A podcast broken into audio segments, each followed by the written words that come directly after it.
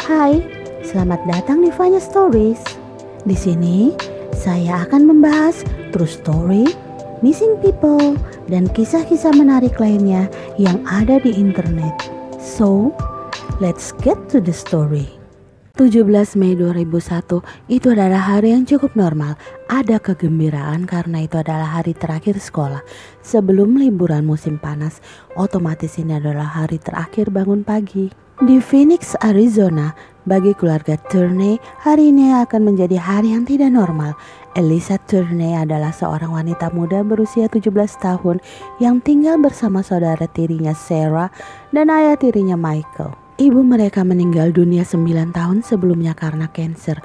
Ketiga putra Michael sudah pindah dari rumah pada saat itu. Hari ini berjalan cukup baik untuk Sarah karena kelas 7 melakukan kunjungan lapangan ke taman air. Sarah menunggu ayahnya Michael di luar sekolahnya untuk menjemputnya pulang. Tapi entah mengapa ayahnya tidak datang. Setelah mencoba menghubungi ayahnya, Sarah memutuskan untuk berjalan ke rumah seorang teman dan menunggu di sana. Akhirnya Michael muncul di rumah teman Sarah sekitar jam 4 atau 5 sore. Dia memberitahu Sarah bahwa dia khawatir karena Elisa tidak menjawab teleponnya. Elisa sepertinya hilang. Jelas ini mengejutkan Sarah. Jadi dalam perjalanan kembali ke rumah mereka, Sarah menggunakan telepon ayahnya untuk mencoba menelpon Elisa. Begitu sampai di rumah, mereka pergi ke kamar Elisa untuk memeriksanya dan melihat apakah dia ada di sana. Elisa biasanya menjaga agar kamarnya sangat rapi dan bersih, tapi saat mereka masuk hari ini agak sedikit berantakan. Tas punggung Elisa sepertinya dibuang di tempat tidurnya. Semua isinya berhamburan. Mereka mencoba menelpon Elisa lagi ketika mereka berada di kamar tidurnya. Ketika itulah mereka mendengar suara telepon Elisa. Jadi tentu saja mereka mengikuti suara itu dan itu membawa mereka ke lemari kamar tidurnya. Di samping telepon ada catatan dari Elisa. Catatan itu tertulis, Ayah dan Sarah, saat kamu mengantarku ke sekolah hari ini, saya memutuskan saya akan ke California. Sarah, kamu bilang kamu ingin aku pergi, sekarang kamu puas. Ayah, saya mengambil 300 dolar dari kamu. Itulah mengapa saya menghemat uang saya. Pada awalnya, Sarah menerima ini karena alasan lain. Ini bukan pertama kalinya Lisa menyebut California. Dia sering berbicara tentang bagaimana dia bermimpi untuk melarikan diri ke sana. Alisa bahkan menyebutkan akan tinggal di rumah bibi mereka di California. Satu-satunya hal yang tampak aneh adalah Alisa berencana menghadiri pesta malam itu bersama teman-temannya. Dia tampak sangat bersemangat tentang itu. Jadi agak aneh kalau dia memutuskan untuk pergi. Catatan itu berkata, ketika kamu menurunkan saya di sekolah hari ini, saya memutuskan untuk pergi. Tapi sepanjang hari di sekolah, Elisa menyebutkan pesta. Pada titik ini, Michael memang berkeliling lingkungan menanyakan tentang Elisa dan malam itu Michael memutuskan untuk melaporkan Elisa hilang sekitar jam 11 malam. Dia melaporkan Elisa hilang sebagai kabur dari rumah. Itulah mengapa polisi tidak pernah menindaklanjuti laporan ini. Tapi akhirnya polisi menghubungi bibi mereka yang tinggal di California dan menemukan bahwa Elisa tidak pernah muncul di rumahnya. Tetapi kemudian Michael memberitahu polisi bahwa Alisa menelponnya melalui telepon umum dari California seminggu setelah dia menghilang. Ketika Michael pertama kali menjawab telepon, dia bilang dia tidak bisa memahami Alisa. Michael tidak begitu yakin apakah itu benar-benar Alisa. Alisa berkata bahwa dia berada di California dan tidak akan pernah kembali, jadi mereka harus merelakannya.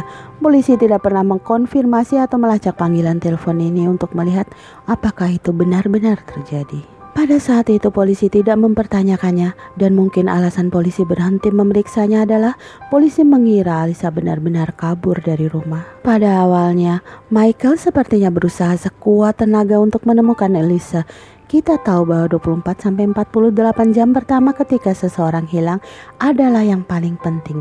Michael bahkan membagikan brosur dengan namanya dan informasi tentangnya. Michael melakukan perjalanan ke California beberapa kali pada tahun pertama itu. Dia memberitahu banyak orang bahwa itulah yang dia lakukan. Benar-benar merasa perlu memberitahu semua orang bahwa itulah yang dia lakukan. Yang membuat saya mempertanyakan, mengapa dia begitu bersikeras membiarkan orang tahu apa yang dia lakukan. Bahkan setelah setelah semua upaya ini, Alisa tidak pernah ditemukan. Hubungan Michael dengan kedua putrinya sama sekali tidak normal. Dia memperlakukan mereka dengan sangat berbeda. Dia sangat santai dan dingin kepada Sarah, tetapi untuk Alisa, dia sangat ketat. Michael selalu ingin tahu apa yang Alisa lakukan dan di mana dia. Setelah ibu mereka meninggal, salah satu putra Michael bernama James yang 10 tahun lebih tua dari Elisa pernah menawarkan untuk menjaga Elisa dan Sarah di tempatnya karena dia mengkhawatirkan keselamatan mereka. Setelah dia memperhatikan bahwa ayahnya Michael tidak memperlakukan gadis-gadis itu dengan baik, dia memperhatikan ada sesuatu yang tidak beres dengan ayahnya. Ketika James mengetahui bahwa Elisa hilang, dia berpikir bahwa mungkin Elisa kabur. Awalnya dia pikir Elisa akan datang ke rumahnya atau bibinya, tetapi ternyata tidak. Kenapa? Semua orang sangat penasaran. Elisa tidak pernah berhubungan dengan siapa pun. Dia sangat dekat dengan banyak keluarganya dan kawan-kawan. Dia punya banyak teman baik dan bahkan pacar yang sangat baik. Elisa mengurus Sarah setelah ibu mereka meninggal. Dia sering mendandani Sarah. Dia sering mengajarinya tentang kehidupan. Dia bertindak sebagaimana seorang kakak kepada adiknya. Tahun berikutnya saat Michael sedang mencari Elisa, semua saudara Elisa mulai curiga tentang kepergiannya yang tiba-tiba. Mereka menyadari Elisa meninggalkan 800 dolar di rekening banknya sendiri. Sama sekali tidak tersentuh. Ingat di catatan, Alisa berkata dia telah mencuri 300 dolar dari uang ayahnya. Mengapa dia tidak menggunakan uangnya sendiri? Alisa juga tidak membawa ponselnya. Sepertinya kasus Alisa tidak akan pernah terpecahkan. Lima tahun kemudian pada tahun 2006, ada Florida man, Thomas Himner. Dia dipenjara pada tahun 2001 hanya beberapa bulan setelah Alisa menghilang. Dia dipenjara karena seorang wanita bernama Sandra Goodman ditemukan tewas di bawah tempat tidurnya di hotel di Florida. Tidak lama setelah polisi menemukan mayatnya, polisi menangkap Thomas sedang mengendarai ngebut dengan mobilnya di Georgia. Dia dijatuhi hukuman penjara seumur hidup.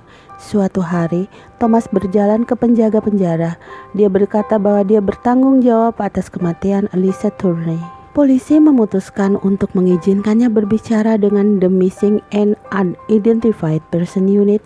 Mereka menganggapnya sangat tidak mungkin, bahkan tidak mungkin dia pernah mengenal Alisa. Mereka mengklaim ceritanya salah dan tidak bisa diandalkan. Akhirnya, Anggota keluarga Lisa yang awalnya tidak pernah diperiksa polisi mulai melapor. Mereka memberikan banyak informasi tentang kehidupan Elisa dan beberapa tuduhan yang cukup mengkhawatirkan. Awalnya polisi tidak tahu banyak tentang detail kehidupan Elisa dan Sarah dan Michael. Lebih dari 20 pernyataan yang diberikan kepada polisi yang merinci pelecehan fisik dan seksual oleh Michael kepada Alisa, bahkan termasuk pernyataan dari salah satu guru Alisa yang kebetulan berpacaran dengan Michael pada satu titik. Juga ada beberapa informasi bahwa ibu Alisa membawa Alisa ke dokter untuk memeriksa tanda-tanda pelecehan ketika dia masih hidup. Alisa juga mengungkapkan pelecehannya dengan menulis semuanya seperti jurnal.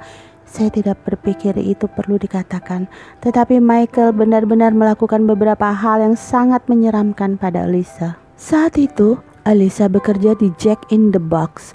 Michael pergi ke pekerja paruh waktunya dan duduk di tempat parkir untuk memastikan Alisa datang.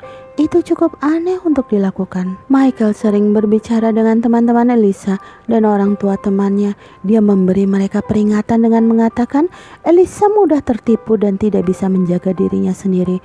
Hal yang sangat aneh untuk dikatakan. Sepertinya Michael cukup berniat membuat narasi palsu tentang siapa Elisa. Michael tidak berhenti sampai di situ. Dia juga memeriksa barang-barang pribadi Elisa. Semua ini sangat menyeramkan. Pada satu titik, Michael memaksa Lisa untuk menandatangani kontrak yang menyatakan bahwa Michael tidak pernah melecehkannya secara fisik atau seksual. Ini menjadi lebih aneh. Suatu hari, Michael menelpon layanan perlindungan anak untuk memperingatkan mereka bahwa putri tirinya Lisa akan menelpon mereka dan membuat klaim palsu bahwa dia dilecehkan secara seksual oleh ayah tirinya karena ia ingin dibelikan mobil. Tidak terdengar benar bagi saya karena Alisa dulu punya mobil tapi dijual karena Alisa tidak suka mengemudi karena dia takut. Alisa takut menyetir dan Michael sering menawarkan untuk membelikan Alisa mobil lain karena dia ingin dibantu mengantarkan Sarah ke sekolah dan menjalankan tugas untuk keluarga. Jadi mengapa Alisa perlu mengancamnya untuk membelikannya mobil lain? Salah satu teman Elisa memberitahu polisi, Elisa bercerita padanya, mengatakan ayah tirinya melecehkannya, bahwa suatu hari ayahnya menjemputnya dari sekolah sedikit lebih awal. Ayahnya menepi di lokasi wisata di gurun dan ayahnya menjadi sangat agresif. Teman lain Alisa Majo mengatakan Michael membangunkan Alisa pada suatu malam dengan menyumbat mulut Alisa dengan kaos kaki. Michael benar-benar tenggelam dalam keanehannya dan perilaku menyeramkan dengan Alisa. Michael menempatkan satu kamera di ventilasi ruang tamu untuk memantau Alisa. Dia juga menyiapkan telepon yang akan merekam setiap panggilan telepon. Ketika polisi mengetahui tentang fakta ini, polisi meminta rekaman video, tetapi tentu saja Michael tidak akan memberikan. Michael malah memberikan banyak video acak dari bulan-bulan sebelum Alisa hilang, menunjukkan dia dengan pacarnya atau pria lain yang dia temui di tempat kerja, bukan video di mana hari Alisa pergi. Michael berkata dia sudah melihat semua rekaman 8 jam itu dan tidak ada yang penting di sana. Jadi polisi tidak perlu khawatir tentang itu. Sekarang kita kembali ke hari Alisa menghilang. Michael menjemputnya dari sekolah sekitar jam makan siang, sekitar jam 11. Pacar Alisa, Josh mengingat ini karena Alisa memberitahunya bahwa dia akan pergi lebih awal, tapi dia akan menyusulnya nanti di pesta akhir tahun, bahwa dia sangat antusias untuk hadir. Sekarang ingat, Sarah mengikuti karya wisata sekolah hari itu. Dia menelpon ayahnya untuk memintanya menjemputnya dari sekolah. Michael punya banyak waktu. Dia sendirian dengan Alisa dari jam 11 pagi sampai akhirnya dia menjemput Sarah di rumah temannya. Ketika Michael dicurigai melakukan sesuatu, dia selalu mengatakan bahwa dia terlalu lemah dan sakit.